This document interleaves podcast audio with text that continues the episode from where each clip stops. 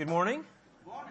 It's good to be with you today, and we're glad that you were able to join us as we continue our study at looking at the life of Christ as told to us in the gospel according to John, one of Jesus' disciples, closest friends on earth, possibly a cousin, if you follow us through some of the genealogies there, uh, but a great study in God's Word. And if you'll join me, we're going to be looking at John chapter 14 this morning. John chapter 14. Very famous verses come out of this chapter, and we're going to read the entire chapter together. Now, I don't even pretend that we will cover everything in the chapter, but I think for the context, it would be helpful if we've read it all to kind of get a grasp on where our Savior is going in His words as we spend time this morning in John 14. Now, for those of you who have been with us, know what is happening in this portion of the Gospel of John, right? It's very interesting to note what God does and does not include in the scriptures, right? There are civilizations that have existed for thousands of years that are not even mentioned in the Bible by name. And so people wonder, well, why doesn't it talk about this people group or that people group? Well, God is highlighting not all of history for us. He's highlighting His interactions with mankind from the beginning into His plan for us into eternity.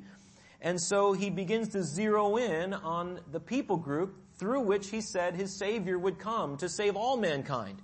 And so after just a brief 11 chapters, seeing the world begin to populate with people, God begins to zero in on one nation's history. Not because they're more important than anybody else, but this is the history of the nation through which salvation would come to mankind, and this is very important.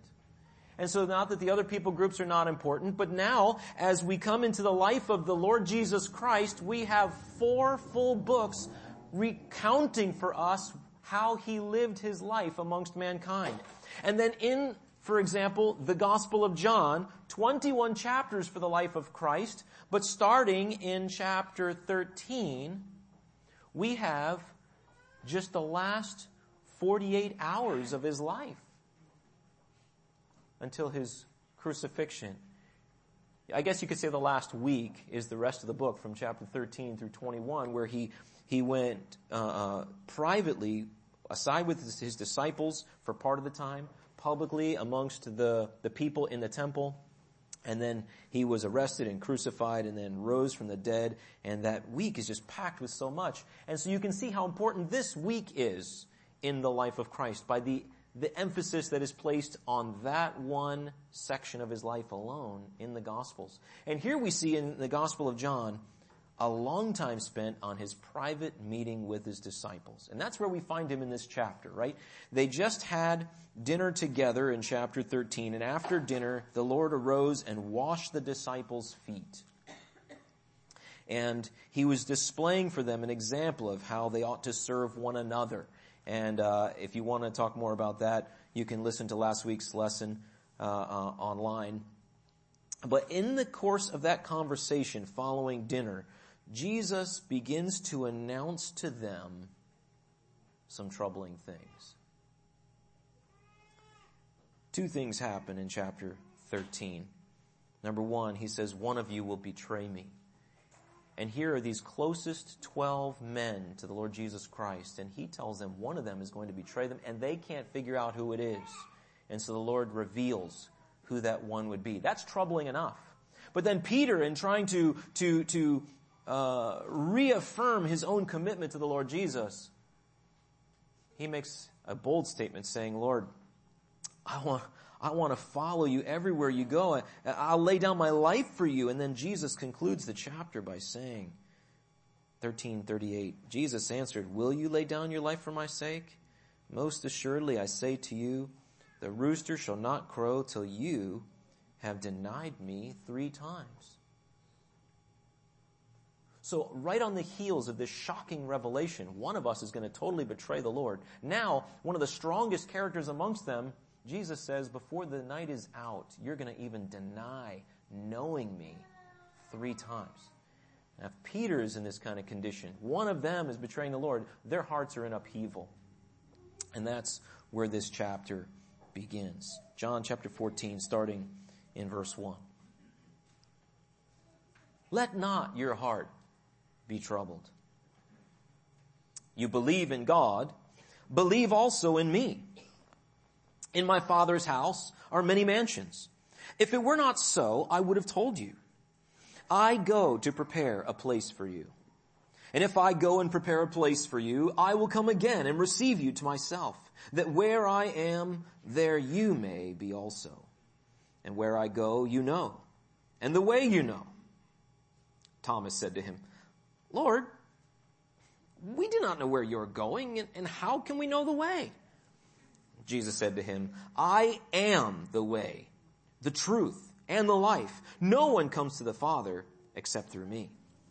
If you had known me, you would have known my Father also. And from now on, you know him and have seen him. Philip said to him, Lord, show us the Father and, and it is sufficient for us. And Jesus said to him, have I been with you so long and yet you have not known me, Philip?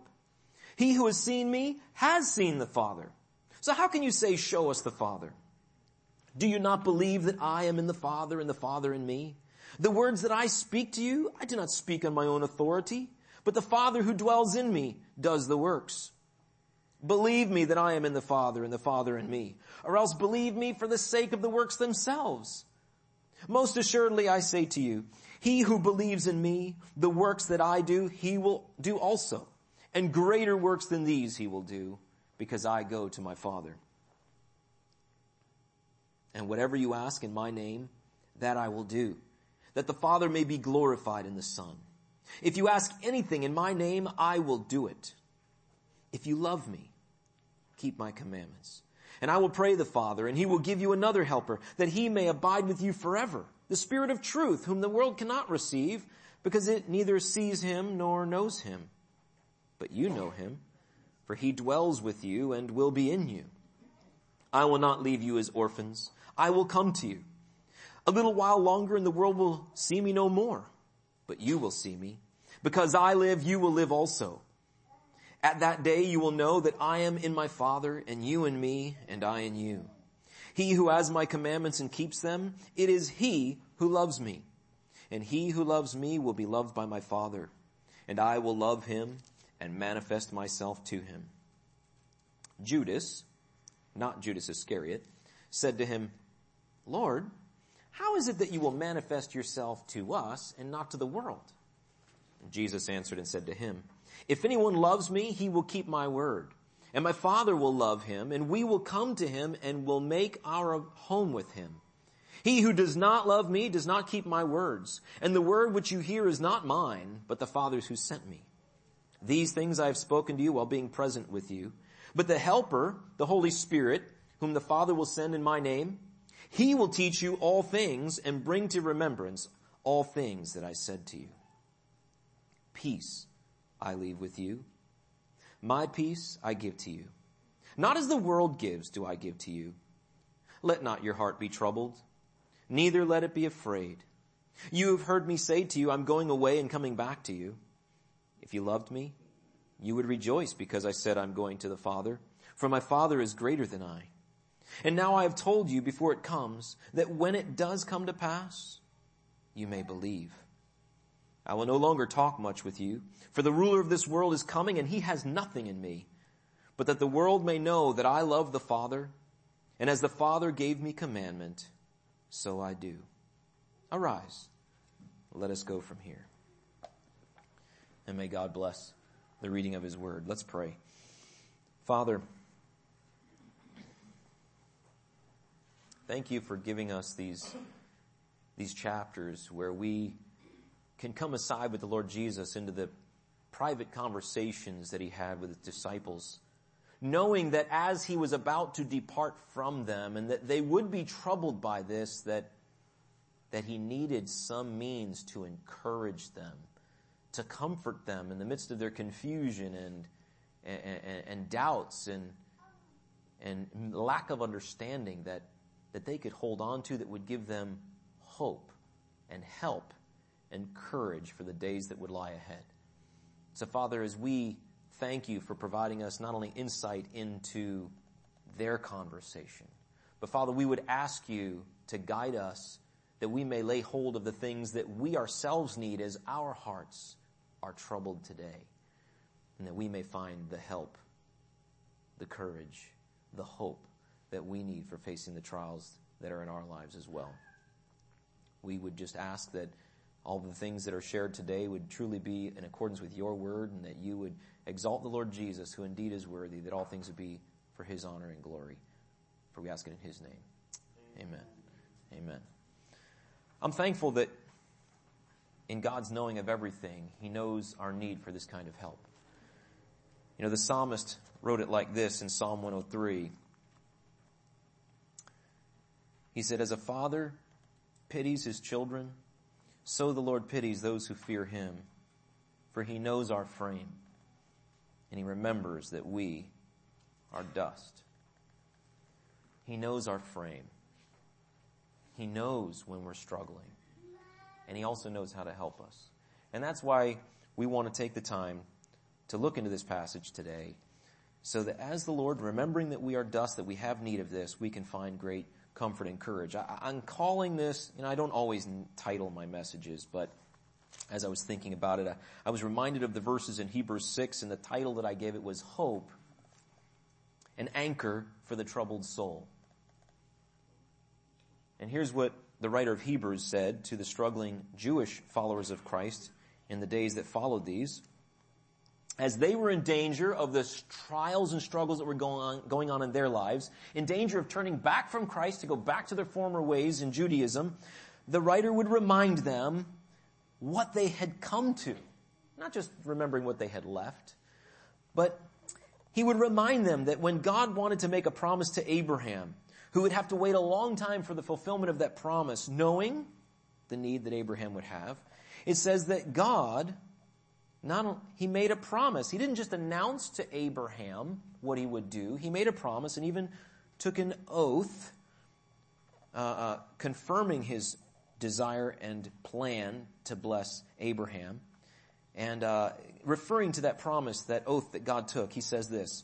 This is Hebrews 6, 17 through 19. He says, Thus God, determining to show more abundantly to the heirs of promise the immutability of his counsel, that means the unchanging nature of his own mind and will, he confirmed it by an oath.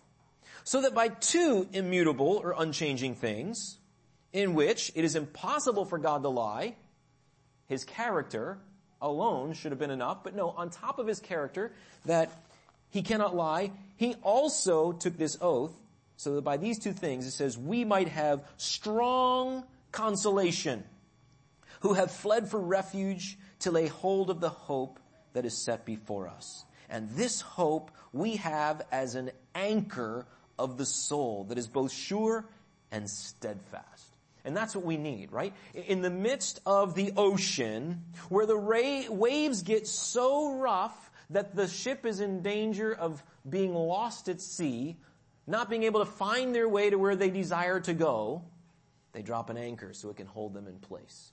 And the Bible says that we have come to God Himself as a refuge where we can find strong consolation and hope for our troubled souls.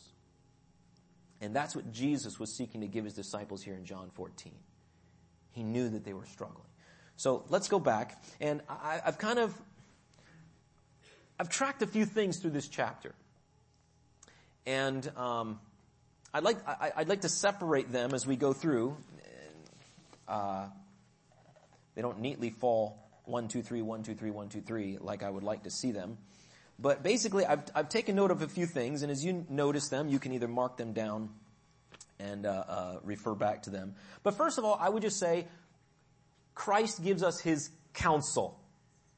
What is his, his overarching advice or counsel to his disciples as they're entering into this troubled situation? Basically, he gives them a command. Sometimes commands don't seem like counsel or comfort, right? But he has two very specific commands for them. One, to believe in him, and to keep his word. To hold on to it and to obey it, right? So to believe in him and to keep his word are the two commands overarching through the whole thing. But then he's going to highlight why they should be able and willing to do that. But along the way, he gives several promises. I did my best to alliterate them all in P's. Some of them are kind of lame, but I finally found one. So, uh, uh, if you'll endure with me, maybe Mike can help me sort them out later.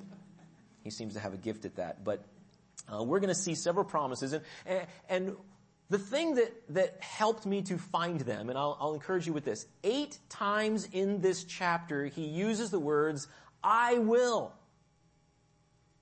He's promising to do something. Eight times over in this chapter. You think he's serious about them trusting him? He is. And so he's flat out stating, here's what I intend to do in help to you in your troubled situation. But I gotta say this, some of the promises are conditional. And so, in order to experience those promises, we gotta make sure that we are living in accordance with those conditions. But some of them are not conditional, and, and we will uh, walk through those together. But I enjoyed finding them and then trying to figure out how this fit together. And like I said, some of the I wills were all loop, uh, grouped in one section, and there was another section where I thought, well, here's a command, and here's what he's going to do, but the I will is not there. So I don't want to be overstressing the, the, the neatness and tidiness of it, but I tell you, there's a lot here to hold on to. So let's go ahead and come back and look, right? Starting in verse 1. He tells them flat out, don't let your heart be troubled. Now, that alone was troubling. right? Because sometimes when I'm experiencing troubles, they seem so much beyond my control. Right? So the thing that is causing my trouble is beyond my control. But what Jesus says is there's something that is in my control. And that's a choice that he's expecting me to make in my own heart. Do not let your heart be troubled. Now that kind of turns things on its head. Because I feel justified in my worrying. The thing that's trouble, and what, think about the, what is it that troubles you, right? Uh, we already talked about what troubled the disciples. Jesus said, I'm going away and you're not going to be able to see me anymore. And, and this troubled them, right? You're going to fail me tonight. It troubled them, but what's troubling our hearts today? Could it be a departure of a loved one? Could it be changing circumstances? Whether it be our health, job loss, financial setbacks, relational troubles or breakdowns, fear of the future, the betrayal of a friend, sickness, deadlines, decisions that we have to make. These things bring us anxiety. And the Lord doesn't say that those things are not troubling. But he does say in response to them, there's something we can choose to do. And that's what I found hard, even preparation for this message. I'm thinking, even the stress and anxiety of being up here today was stressful. And I'm thinking, okay, Dave, practice what you're preaching now. You don't feel too peaceful right now. Uh, what is it that you've been studying this week that's somehow going to be helpful to yourself in being able to come talk about this today? Do these things really make a difference? Okay, let's take a look in the mirror. But Jesus said, okay, my counsel, my command to you is do not let your heart be troubled. But then he gives us the antidote. You believe in God, believe also in me. Now, this is an interesting phrase. Those of you who may dabble in the original languages, the Greek, like Spanish, you can kind of tell what verb tenses things are in by the endings of the words. We don't really do that so clearly in English. I feel sorry for all you English as a second language people because everything's irregular in English. Um, we native speakers just kind of roll it off our tongues without thinking about it. But in the gr- original language, right, the, the ending of the, the verb in this sentence twice can either be a statement of fact, you believe in God, or it could be a command, believe in God. And the same is true of the second half of the sentence, believe also in me. He could be saying, hey, you believe in God, you also believe in me. Or he could be commanding them, believe in God, and while you're believing in God, believe also in me. Or he could be saying a statement of fact about one and a command of the other. And so we have four different scenarios that the phrasing actually could have been translated. And we have to decide, well, what is he saying? And it's, if you're a believer in the Lord Jesus, hopefully we can say all four are true of us. That we've already come to the place where we've realized, I do believe in the God revealed to me in the Bible. And he has revealed that Jesus is the Christ, the Savior, and I am believing in him. And so the statement of fact, you're believing in them, you're in the right starting place.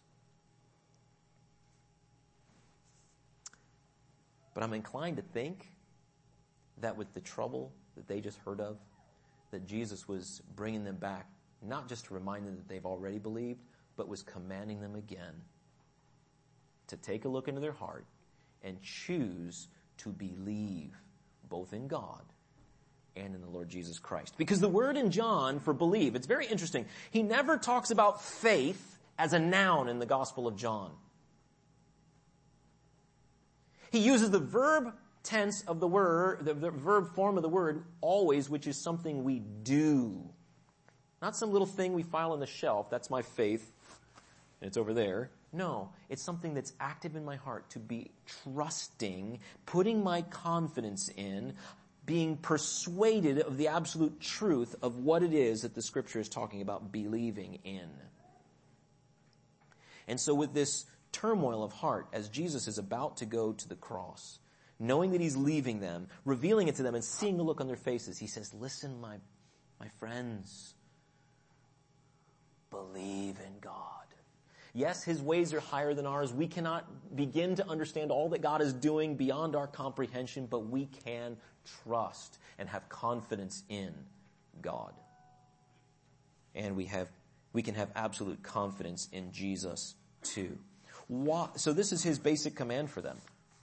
And so what is it he, is he asking them to believe about God and about himself that should give them some sort of anchor for their troubled souls? Well, he tells them right off. He says, number one,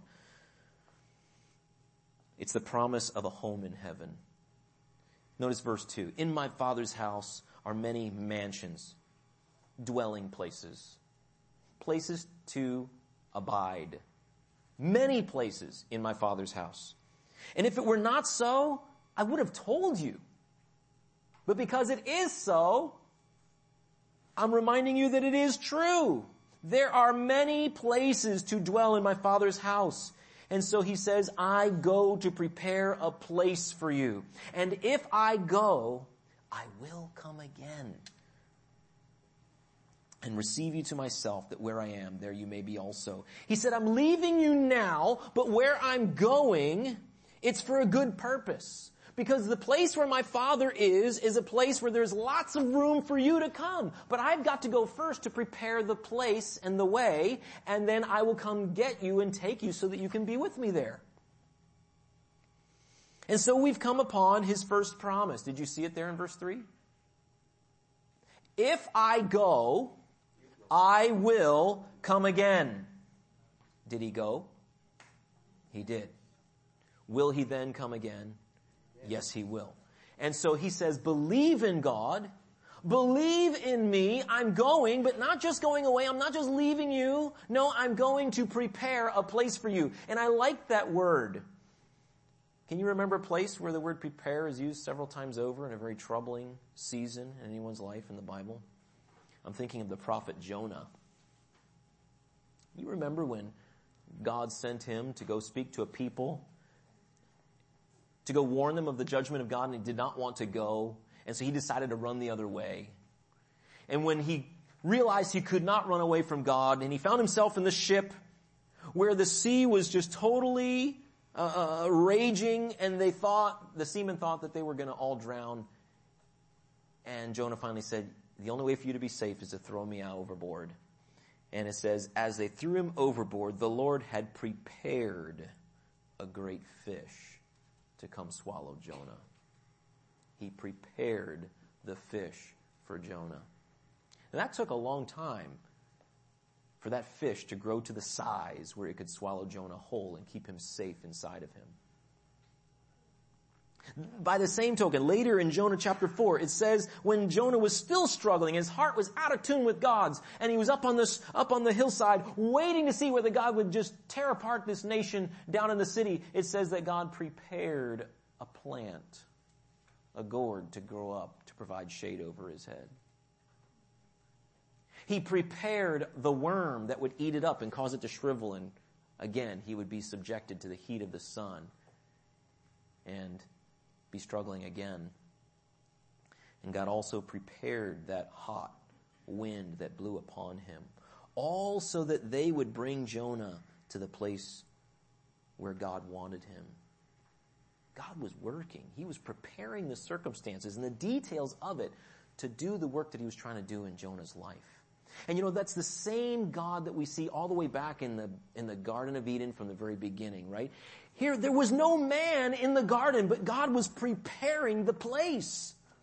He was making a place where, where there was grass and trees and food where there would be a sky for the birds to fly and, and, and for the rain to gather in the clouds and, and, and water the earth and, and for the stars to be in place to provide guidance to them as he would go and discover and, and have dominion over this world that God made. And, and all those things as God was creating those first six days before he got to Adam, he was preparing the place to take care of him.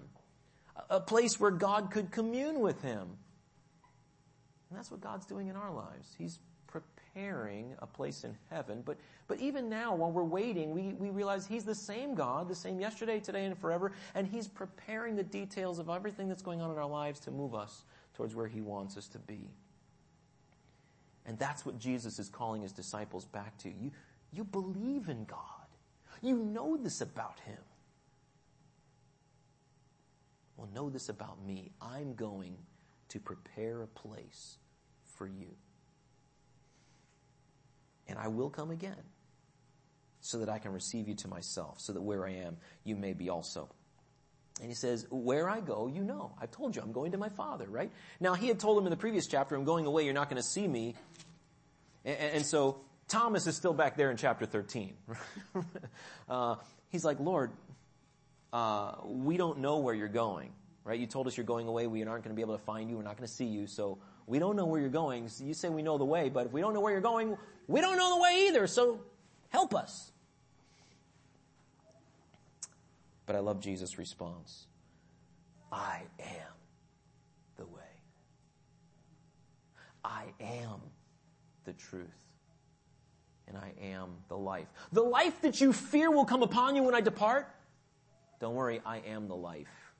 You don't exactly know how you're going to get to where I'm trying to take you? That's okay. I am the way. You hold on to me. Believe in me, he said. I am the truth. You can count on my words. They are absolutely true.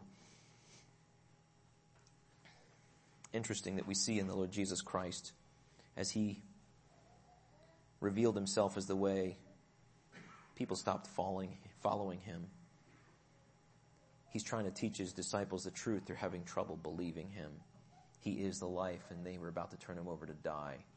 But it didn't change the reality. And we can still bank on those same realities today. Now, now if you're here today, and maybe you, like, I think of the Pilgrim's Progress,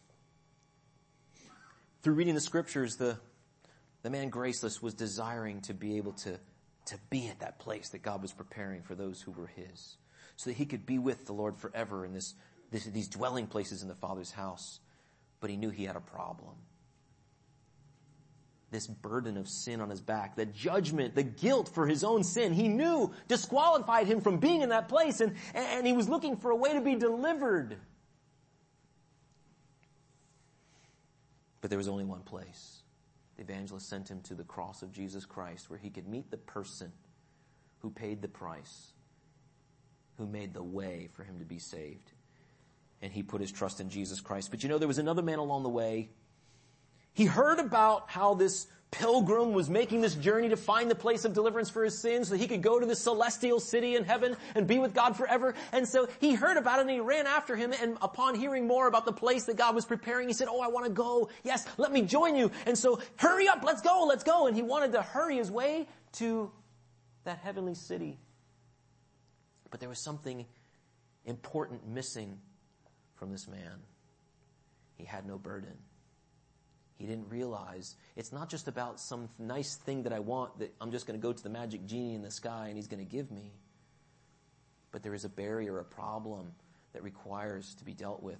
And, and, and, when we, maybe that's you today, maybe you've heard about the Lord Jesus Christ, maybe you know that you're a sinner also, and that your sin has separated you from God, just like the Bible says, and you desire to be in that place someday, you too must believe in Jesus. You must come to Him to allow Him to pardon your sin because He paid for it there on the cross. That's what He was about to do. He was, He was trying to prepare His disciples. That's why I must leave you because I alone can pay the penalty for your sin and he had to go to that cross to accomplish it. But because he did, he paved the way, and that's why he said, I am the way. Have you ever come to him and so, Lord, I know that you are the only way that I can have my sin forgiven, and I desire to put my trust in you, to believe that you can give me that forgiveness and that everlasting life, and I'm committing my very soul and my destiny into your hands, not my own.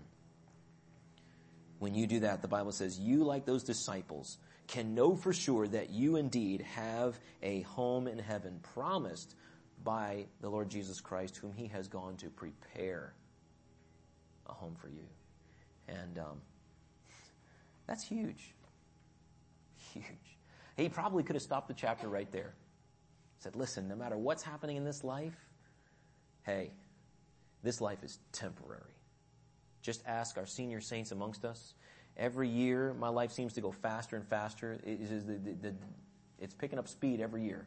And um, I, I just can't believe how fast time is going. But it's temporary.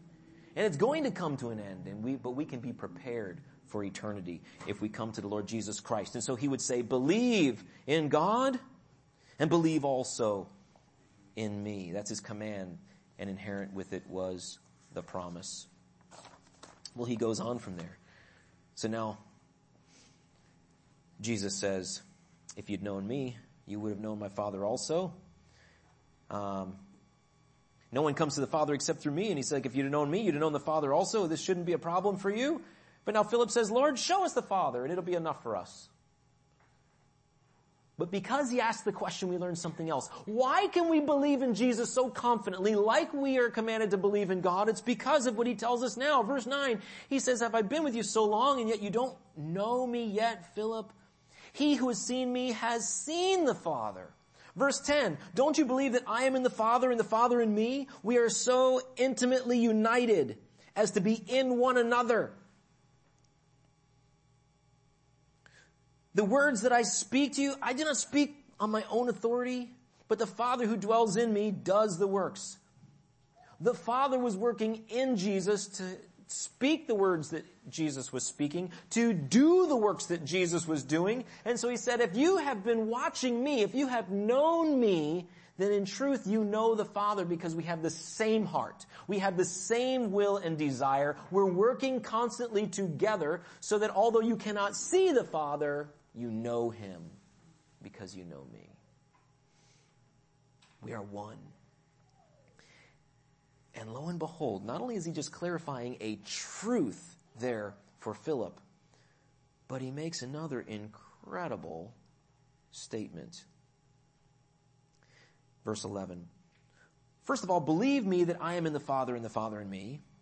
If that's too hard for you, he says, or else believe me for the work for the sake of the works themselves. You've witnessed the raising of the dead. You've witnessed the healing of incurable diseases. You see that this is the hand of God.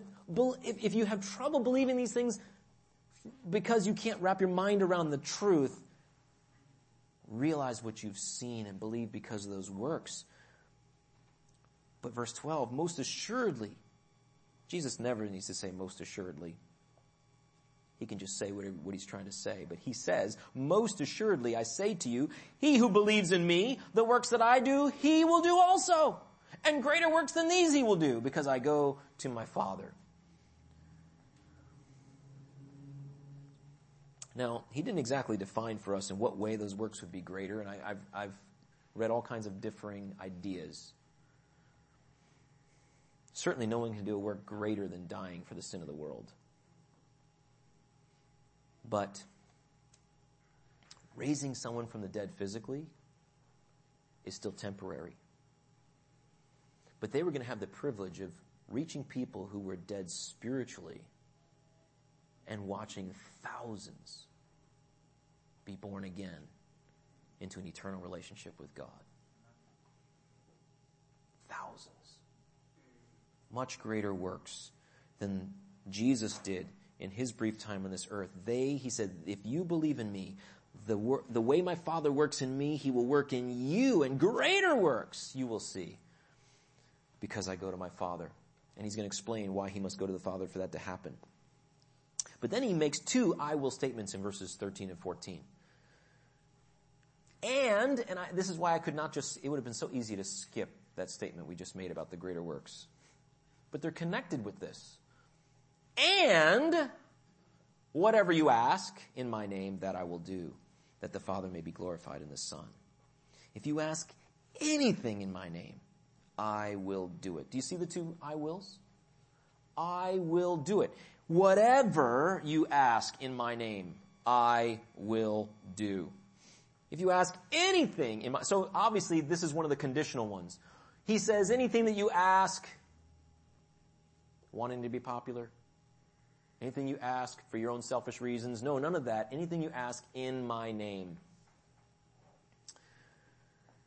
There are certain things that he has commanded for us to do, to work towards. He's given us his authority to do those things. And as we move to obey him, we're going in his authority. So one way that we are acting in his name is by acting under his authority. Um, I think I've heard someone mention before, like the police officer who comes to the door and the criminal starts running away and they say, stop in the name of the law, right? They're acting under the authority or the name of the, the law of the land that has sent them there. And in essence, when Jesus asks us to go ask the Father for various things and we respond to go do that, we are asking in His name. But we're also asking things that are in accordance with His desires and will, right? Um, if I'm asking for a Lamborghini for Christmas, and um, the Lord knows that that's not in accordance with what He wants my life to take shape with. I'm not asking in accordance with His name, in His name, right? His desire, His will, His character. Uh, and so he's, He does say this, but listen, if you are in a, a relationship with the Lord such that you are looking to Him to accomplish His will in your life, doing those greater works that He's promised to do. And as you see the obstacles before you, as you see the struggles towards that end, and as you're appealing to Him for His help, and we come in His name, those things He will answer, He says. But this is a great promise. Think of the disciples now. The whole religious world was coming against Jesus, and they were associated with Him He's now said, I'm going to be crucified. I'm going to go away. You're not going to have me here anymore. And they're thinking, what are we going to do? He says, I'm not going to leave you helpless here. As you appeal to my Father, I will do the things that you are asking in my name so that, says the Father may be glorified in the Son. The greatness of the Lord is seen in him coming through on these requests and honoring his word and his promises to do those things that he sets out to do in us as well as through us. And so we have, uh, he, why did he say it twice? I'd ask myself that question. But he says, as you believe in me, he will lead us in these works, and as whatever we're asking, along with that, whatever we ask in our in Jesus' name he will do so that the Son may be glorified, the Father may be glorified in the Son. How's he going to do all that? Well, he brings us into the next section, 15 through uh, 18. He says, If you love me, keep my commands. Couldn't help but wonder if he was talking about the two commands in this chapter. Believe me, believe in the Father. If you love me, keep these commands. But he had other commands also. We need to keep them. Keep all of them. And I will, there it is again, I will pray the Father and he will give you another helper that he may abide with you forever. So we have Jesus promises them a place in heaven. He reminds them of his position with the Heavenly Father. He promises to hear their prayers and answer them. Now he says, you will have a present helper. Not just help in general, but a helper that I will send. I will pray the Father and he will give you another helper. Another, meaning another of the same kind as Jesus, but a helper. Because he will no longer be with them, but the helper will come so that he may abide with you forever.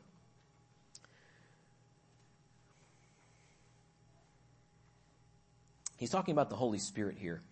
And uh, he's he's he's explained this this ministry of the Holy Spirit is explained several places here in these next couple chapters. Now we've been studying a number of these on Wednesday night, so I don't intend to go through them all again. But the Holy Spirit, the word for helper here is a very interesting word.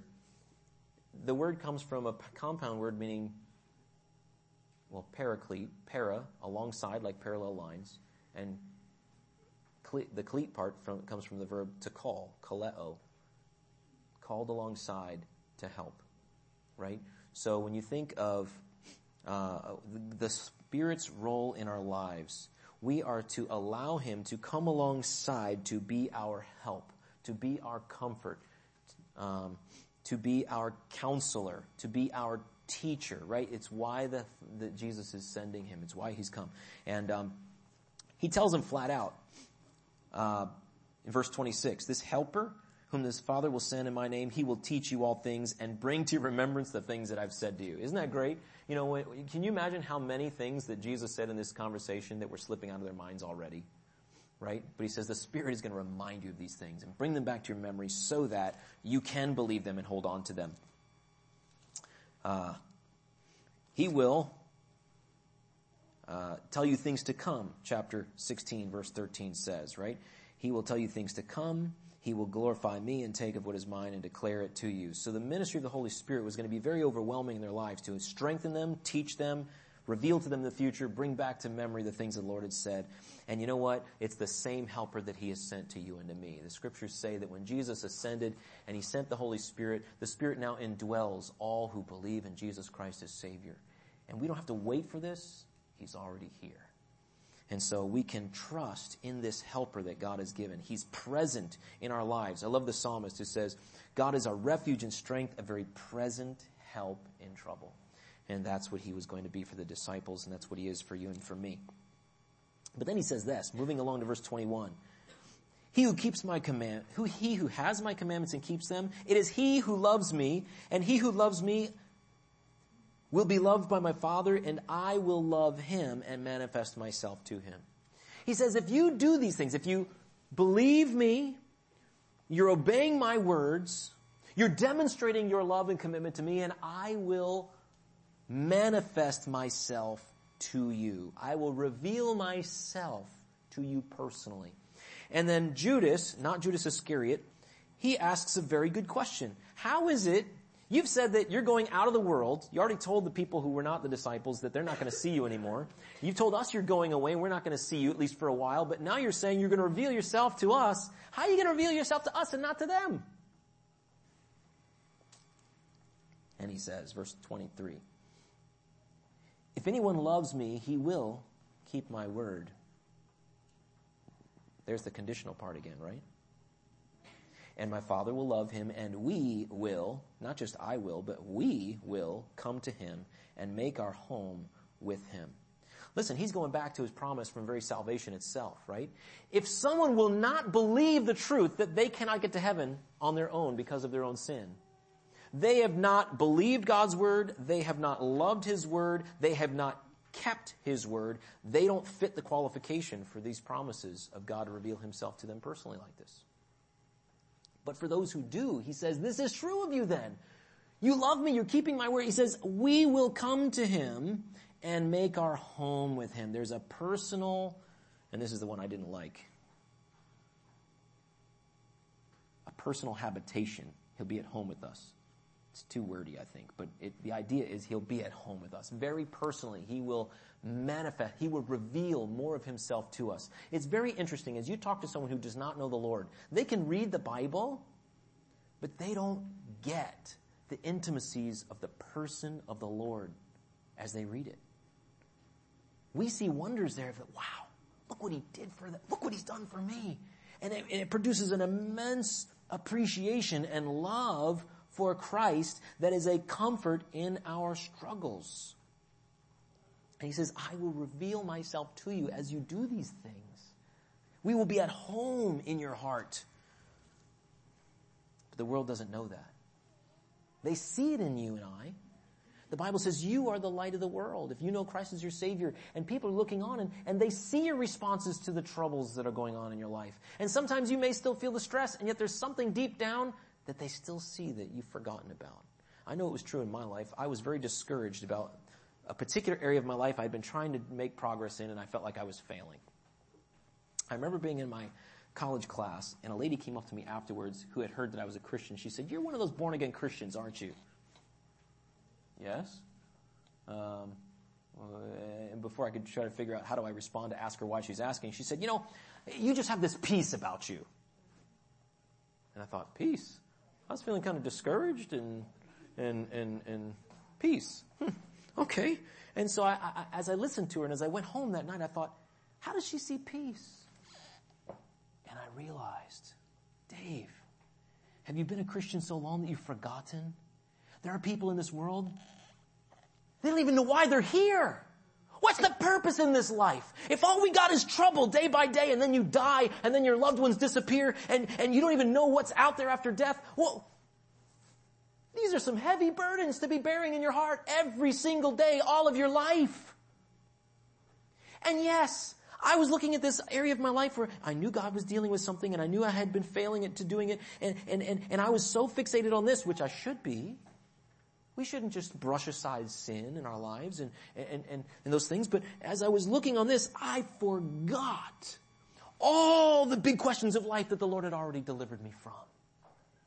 We have eternal life. We have forgiveness of sin. We have a promise of the helper in every situation of our lives. As we call out to him, he promises to hear our prayers. Over and over he says, don't let your heart be troubled. I got this. It's already settled. And that's what she saw in my life. But we forget. We forget. And the Lord is calling us back, just as He was His disciples, and says, don't forget. There's a hope that is meant to be an anchor for your soul. The hope of the Word of God in the person of the Lord Jesus Christ, who is the way, the truth, and the life. And we can believe in Him through every step of the way until he comes to take us to be with himself. And that's how he manifests himself to us, which he cannot do to the world. And so, he says again, I'm sending the helper, the Holy Spirit, who will bring these things back to your mind. And I needed to go back and bring them back to my mind. Here's the eight times he says, I will in this chapter. I needed to remind myself. Do you need to remind yourself this week? I encourage you let us ask the Holy Spirit to remind us. And then he goes on to the last one in verse 27. Peace I leave with you. My peace I give to you, not like the world gives peace. How does the world get peace? Empty promises. Peace, peace, but there is no peace. Satan promised a lot of things to Adam and Eve in the garden with that one little bite. Oh yeah. Just what you've always wanted to not have. But he doesn't tell you those things. My peace I give to you. He follows through on it. Let not your heart be troubled, neither let it be afraid. You've heard me say I'm going away and coming back to you. If you loved me, you would rejoice because I said, I'm going to the Father, for my Father is greater than I. I'd ask myself this question. Why would Jesus expect peace from telling them again he's going away? Verse 29. Now I've told you before it comes so that when it does come to pass, you may believe. This is not taking him by surprise. So when you see I'm going away, believe it. if I go, I will come again. Don't let it take you by surprise. Some of our trials take us by surprise.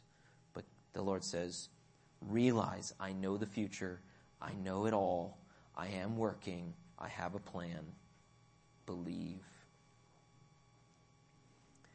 And then, after all this talking, verse 30, I will no longer talk much with you.